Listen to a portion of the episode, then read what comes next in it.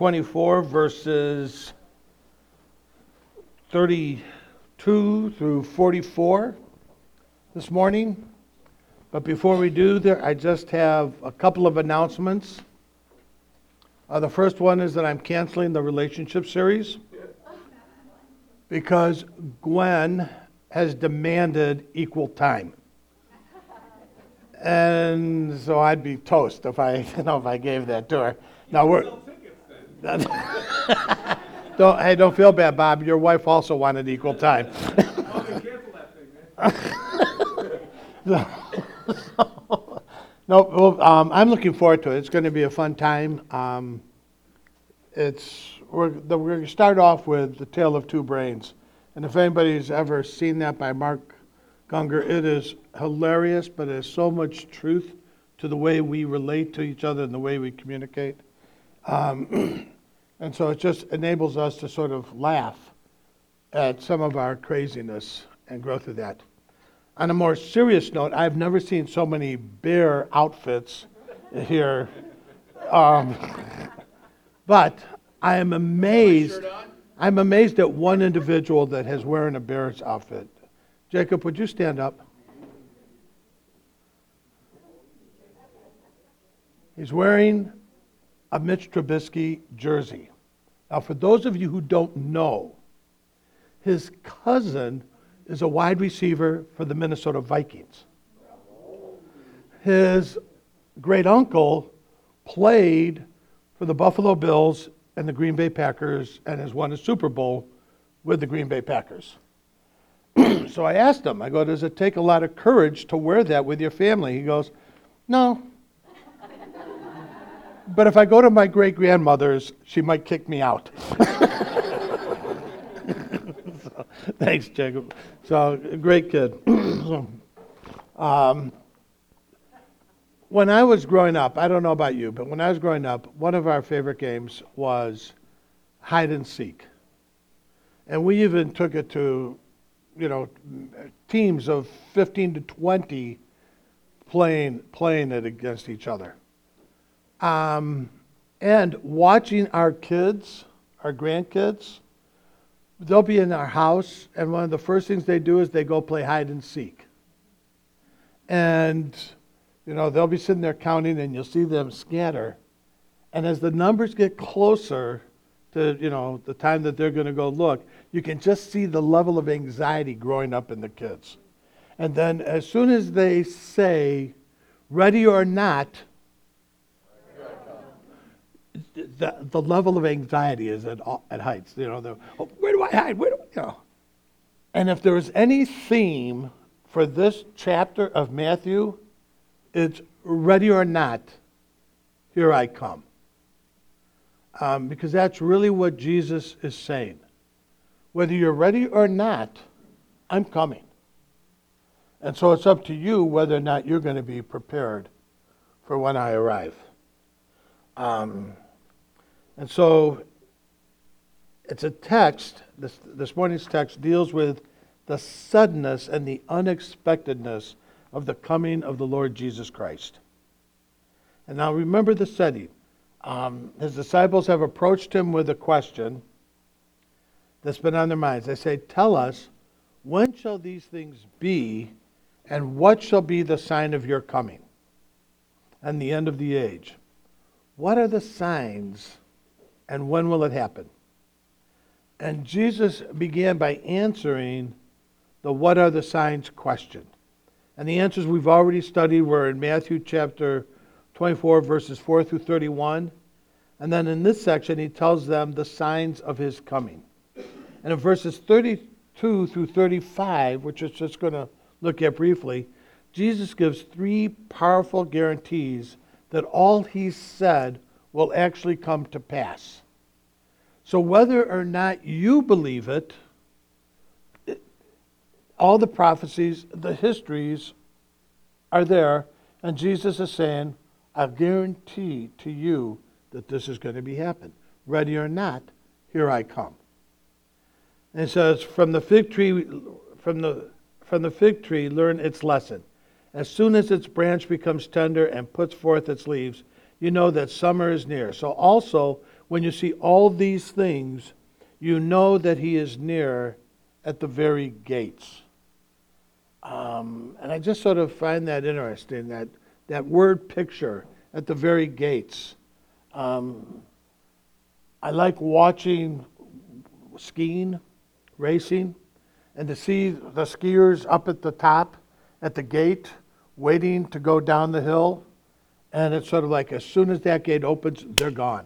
And I just sort of see Jesus up there in heaven, standing at the gate, just waiting. And as soon as that gate opens, he's here. He's here. And that's the first guarantee. Everyone knows that when the trees begin to put forth their leaves, it's an infallible indication that summer is near. And if you take a look at the trend of world events, it's to guarantee that everything that Jesus has been saying about how it's going to change, how it's going to get worse, what it's going to look like, is coming true. And it will happen.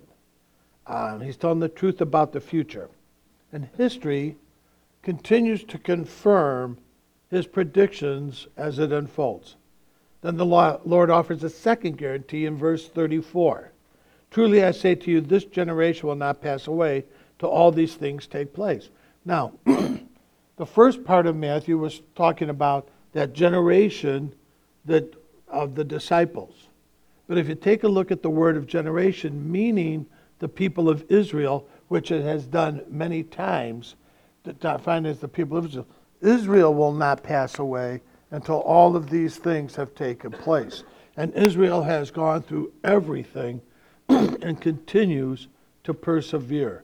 And so Israel will continue on until the return of Jesus. Um, and the third assurance Jesus offers is his own infallible promise Heaven and earth will pass away, but my words will not pass away. There'll be a new heaven and a new earth, but Jesus will be the same. And so all of that was taking place. And he's saying, all these things, I guarantee to you that it is all going to happen. It is your choice of whether or not you're going to be ready when I come. We sang it. he declared that he would give his life as a ransom for many. And he did. He would rise again from the dead. And he did. And he said, And I am returning, and he will. And so it's our choice of whether or not we're going to believe him, whether we're really going to take his word seriously, or whether we are just going to get caught up with sort of an indifference or the mundane task of life.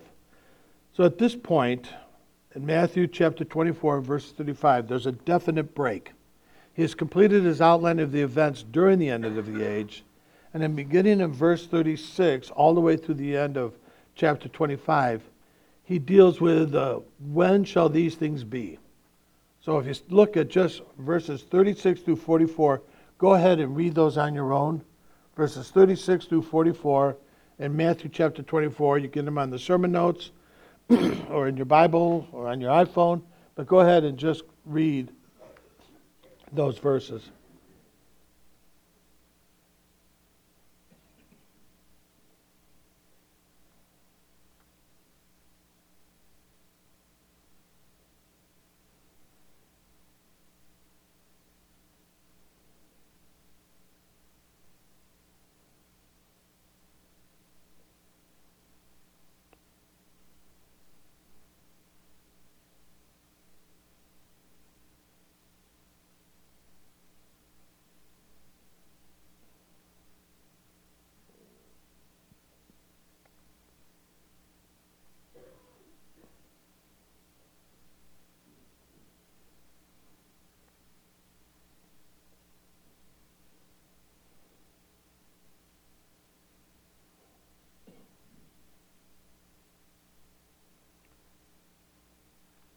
Verse 36 is sort of the key to the whole section.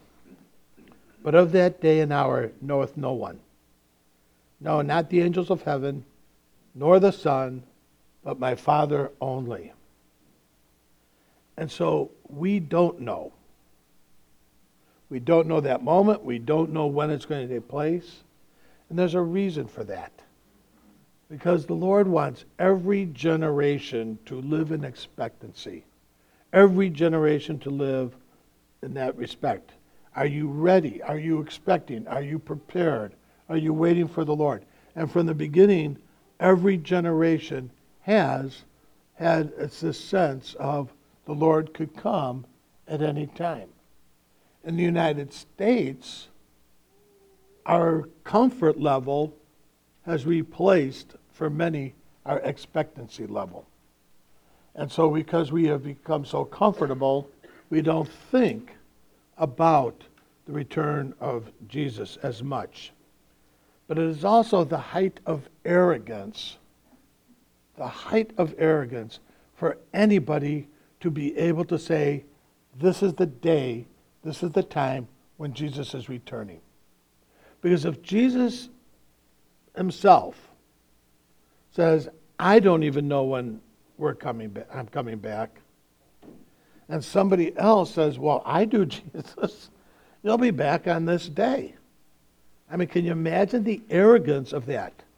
But yet, year after year, pastors, leaders, Christian leaders will sit there and say, I figured it all out by figuring out all the numbers by putting all of this together, and this is the time when Jesus is going to return. It just absolutely astounds me that somebody would believe that.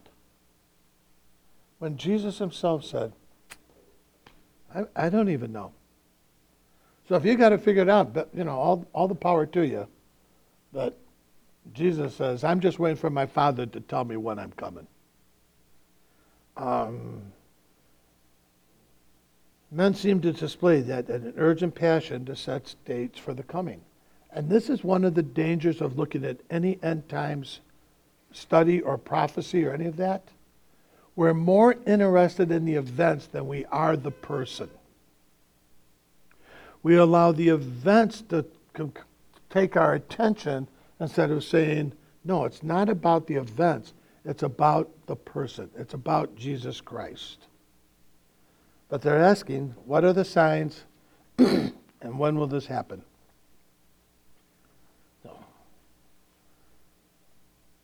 God has maintained a silence about certain matters, and this is one of them. The day or the hour is clearly marked top secret.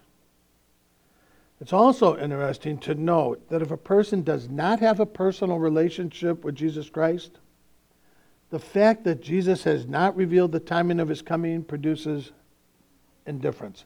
Doesn't matter. They don't care. If you don't have a personal relationship with Jesus, you don't care. This is how Matthew Henry puts it. The uncertainty of the time of Christ's coming is to those who are watchful a savor of life unto light and makes them more watchful. But to those who are careless, it makes them a savor of death unto death and it makes them more careless. It's amazing, isn't it? The very same, same thing makes one person more careless and one person more careful.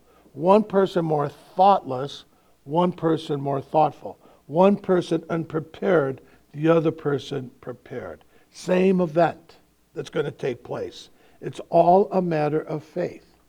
How you view Christ, how you view your life is whether or not you look forward or understand or recognize the promises that Christ is coming back, or you become indifferent to it. And Jesus makes this even more forceful with his point in verses 37 through 39. As were the days of Noah, so will be the coming, the parousia of the Son of Man. For as in those days before the flood they were eating and drinking, marrying and giving in marriage, until the day when Noah entered the ark. and they did not know until the flood came and swept them all away. So will be the coming of the Son of Man. Um, what he's saying is that life is just going to go on as usual. People will just be doing, men will eat, they will drink, they'll marry, they'll give in marriage. They will just do the normal, everyday events of life. And it was like that in the days of Noah. Life was going on in an ordinary fashion. Moral conditions may have been bad. It may have been as bad as it's ever been. The moral conditions when Jesus is saying these words could have been bad as bad as ever. But they're really no worse than at other times. And but he's saying they did not recognize what was going on until the flood came. There was no sense of any coming disaster. Uh, it just happened. They went on.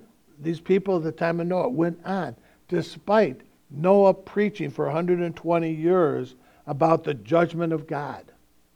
He warned his generation that God would judge the world one day.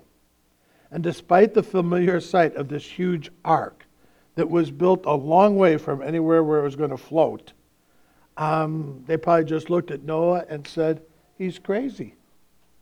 He's just crazy. Now, if you've never been to the ark, I would encourage you to go. Make it a weekend trip. Go to the ark. Go when it's not the summertime, so the lines aren't four miles long. Um, it is an amazing thing to see.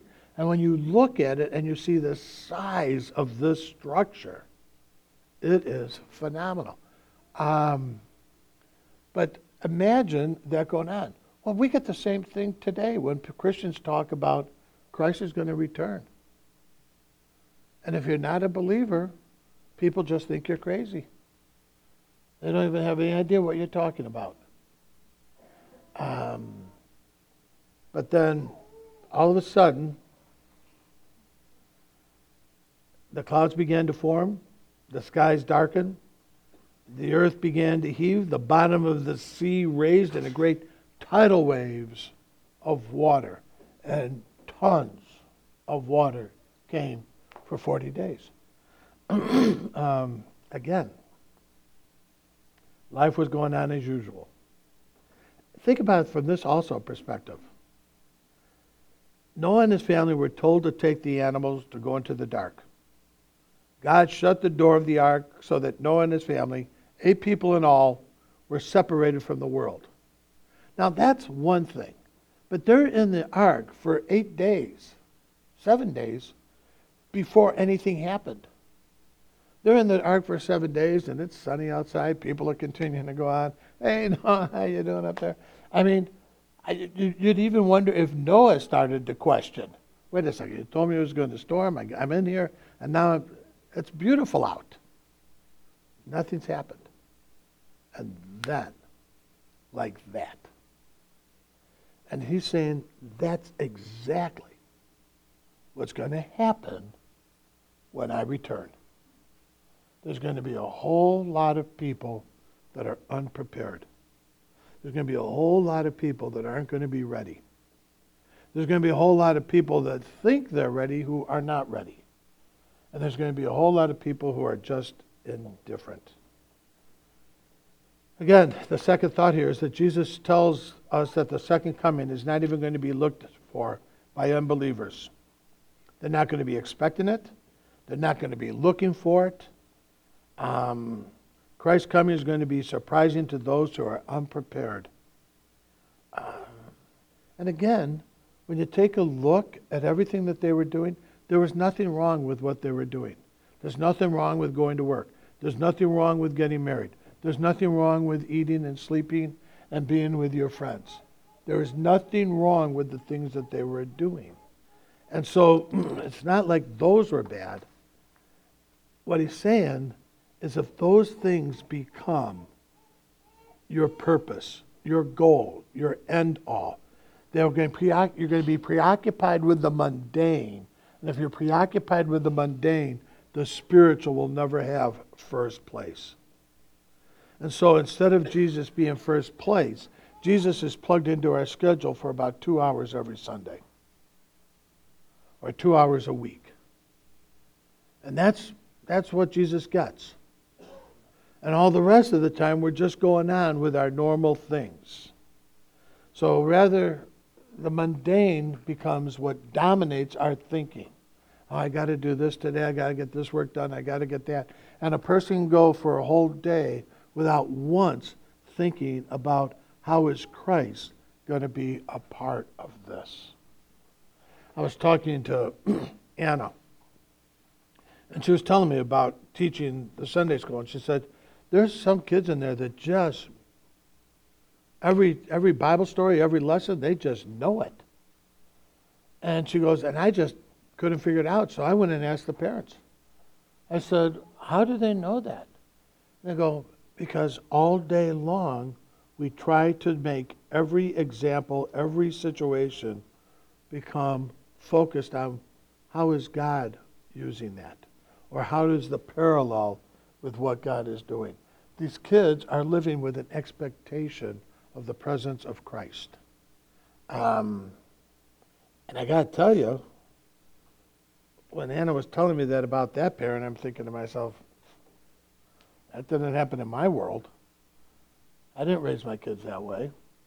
I mean, it was, we were in church all the time, but it was like, okay, we were at church, and then when we got home, you know, we're, we're doing other things. And so it wasn't like we were living with an expectation. And that's what he's telling us to do live with an expectation. Because when we let the mundane overtake, that is far more dangerous to our souls than the particular instances of actual rebellion against God. William Hendriksen wrote, When the soul becomes entirely wrapped up in these mundane things, however appropriate they are, eating and drinking, marrying and giving in marriage, so that these matters become ends in themselves and spiritual tasks are neglected, these things are no longer a blessing to us, they become a curse. Um, and again, what's the sad part is that these people get taken by surprise. And yet they've been warned and warned and warned. I had a, a, man I knew who I had to let go for being a part of the ministry. And he called me up one day and says, Well, would you be a reference for me? I, I will, but I'm going to tell the truth. What do you mean? He goes, Well, I'm going to tell them that you have an unteachable spirit, that no matter what we asked you to do, you would not listen and you would just do what you were supposed to do, which is the reason why we had to let you go. He goes, Okay. I got like four, four calls from different people asking me to give him a reference. And I did. Told him exactly what I was going to say. He called me up and said, Why are you giving me a bad reference? I go, What are you talking about? I told you exactly what I was going to say, and that's exactly what I said. I could not comprehend how he was surprised. How he was surprised by that. And I said, Frank, I've given you every possible warning. I told you you weren't going to get a good review from me, and yet you still asked me for a reference. Could that give an indication that maybe you don't have a teachable spirit? Um, but that's exactly what's going to happen to these people. Jesus has given us every possible warning. And he says, Ready or not, here I come. Are you going to still try to hide on me? Because it's not going to work. Or are you going to be prepared? And how are you living your life today that shows you are prepared for my coming tomorrow? And then Um, this is plainly described in verses 40 through 41. Then two men will be in the field, one is taken and one is left. Two women will be grinding at the mill, one is taken and the other left. Christ's coming, in other words, is, giving, is going to be a separating event.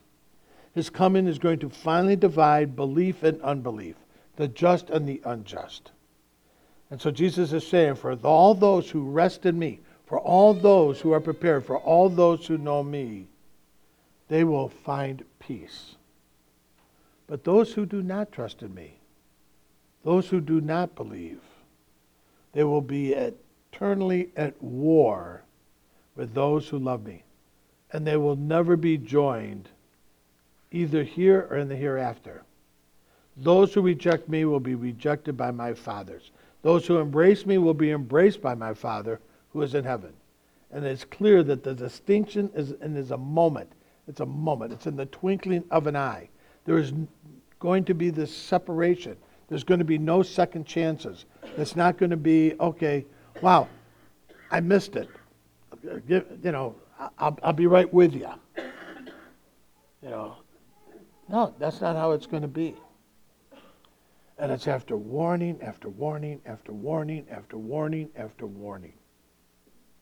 The problem is that we have gotten so comfortable with the mundane, we no longer listen to the warnings. We no longer hear the Word of God saying, Be prepared. And we will continue on doing whatever we're doing and missing what Jesus is actually saying. There shall be no time for parting words or a change of mind. When the Lord appears, there will be no second chance. And then he adds a word of admonition Watch, therefore. Watch, therefore, for you do not know on what day your Lord is coming. But know this that if the householder had known at what part of the night the thief was coming, he would have watched and would not have left his house be, let his house be broken into. Therefore you must also be ready, for the Son of Man is coming at an hour you do not expect. So he's basically repeating what he said in verse 36. But he uses an illustration that's just obvious. Um, you don't know when I'm coming. And so, verse 32, it tells us that he tells us to be prepared because of what we don't know. If you don't know what's going to take place, you better be prepared. And so, just automatically, I don't have to figure it out. I don't have to know. What I know is that because I don't know, Jesus is telling me to be prepared. I've had in marriage counseling, or not marriage counseling, in pre marriage counseling, you know, people will tell me that they know what their marriage is going to be like and all these wonderful things. And they tell me all these things about, and I go, okay. You have no clue. All I can tell you is when you get married, be prepared for being unprepared. Be prepared for what you don't know. Because once you get married, you don't know. You don't know what God has. But we need to constantly be working and being prepared.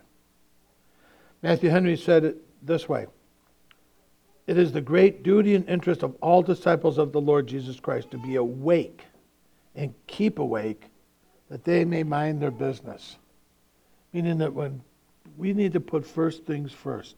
If Jesus is returning, that has to be constantly on the forefront. So Jesus is saying, don't fail to attend to the most important spiritual business in the midst of all your other responsibilities. If you have these other responsibilities, that's fine, but don't neglect your spiritual responsibilities.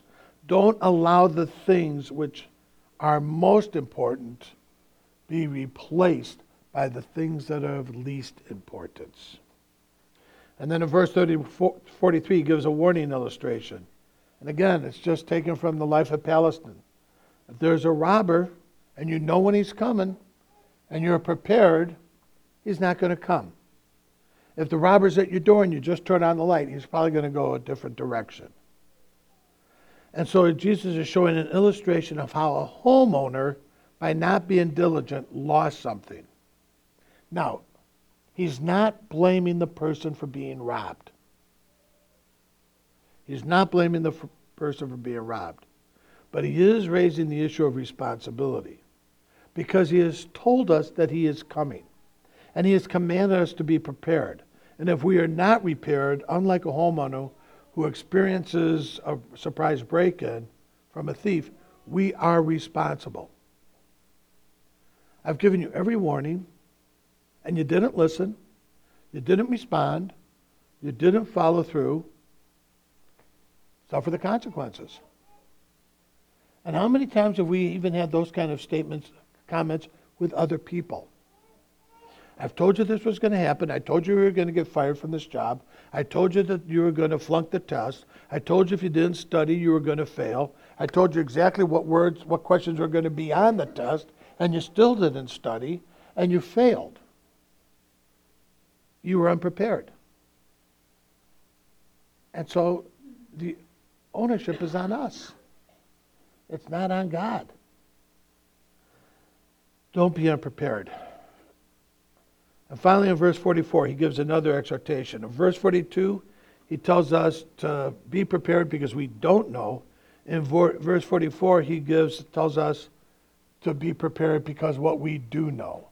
and what we do know is that his coming is coming and it will be unexpected. We don't know the time, but we know.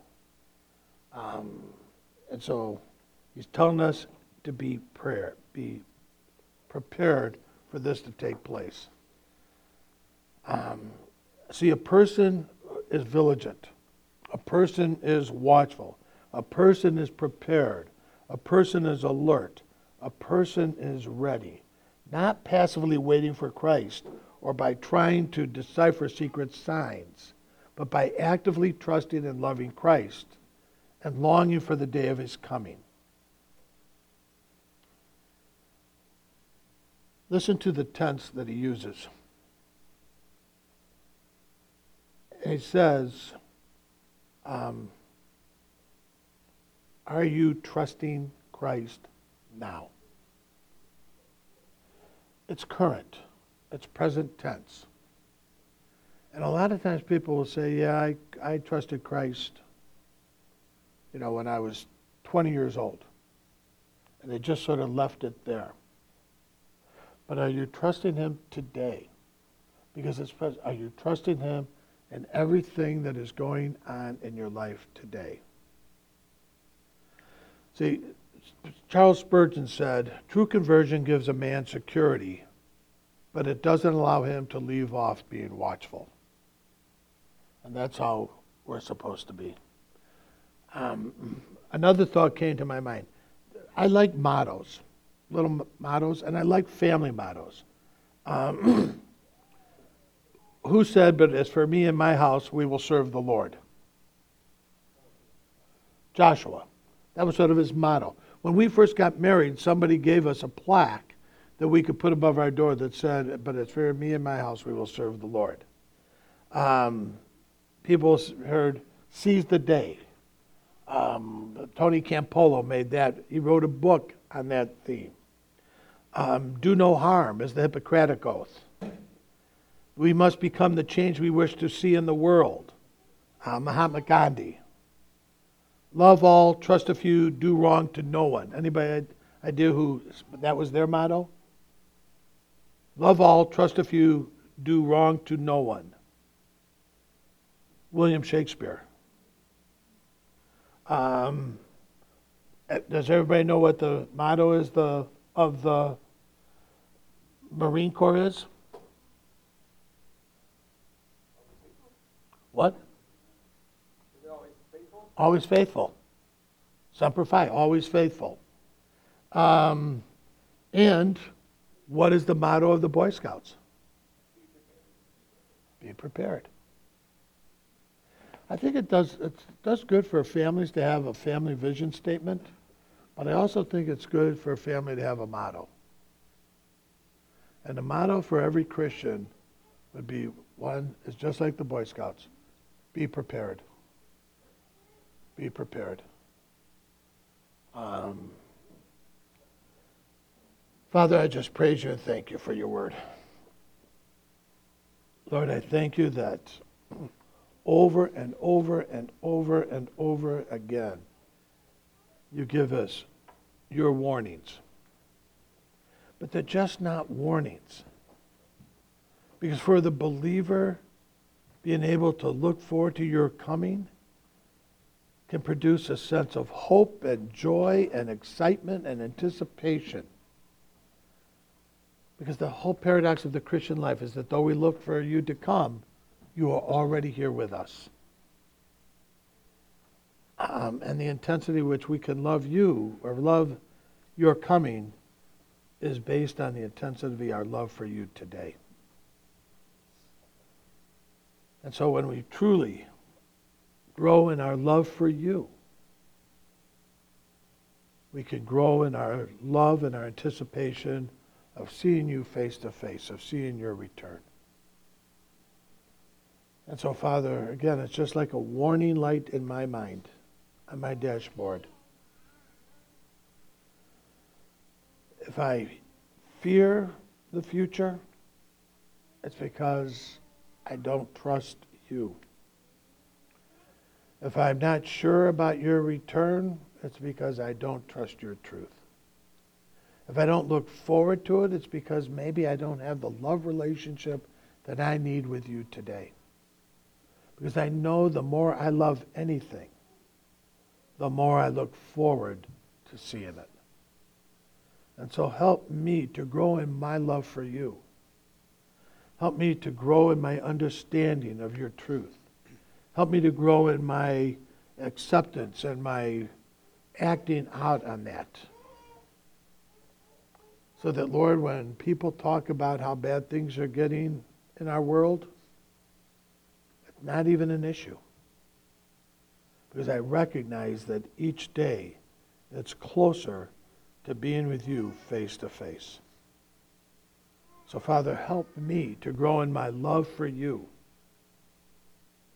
And help me to be constantly aware whenever that love starts to grow cold. Minister to each of us that we can go forth to be your people, ministering to others. And just as you warned people for centuries, we may feel like we're just speaking to deaf ears. But it doesn't take away our responsibility to continue to share the story, to share the truth. That you came, you saved, and you're coming again.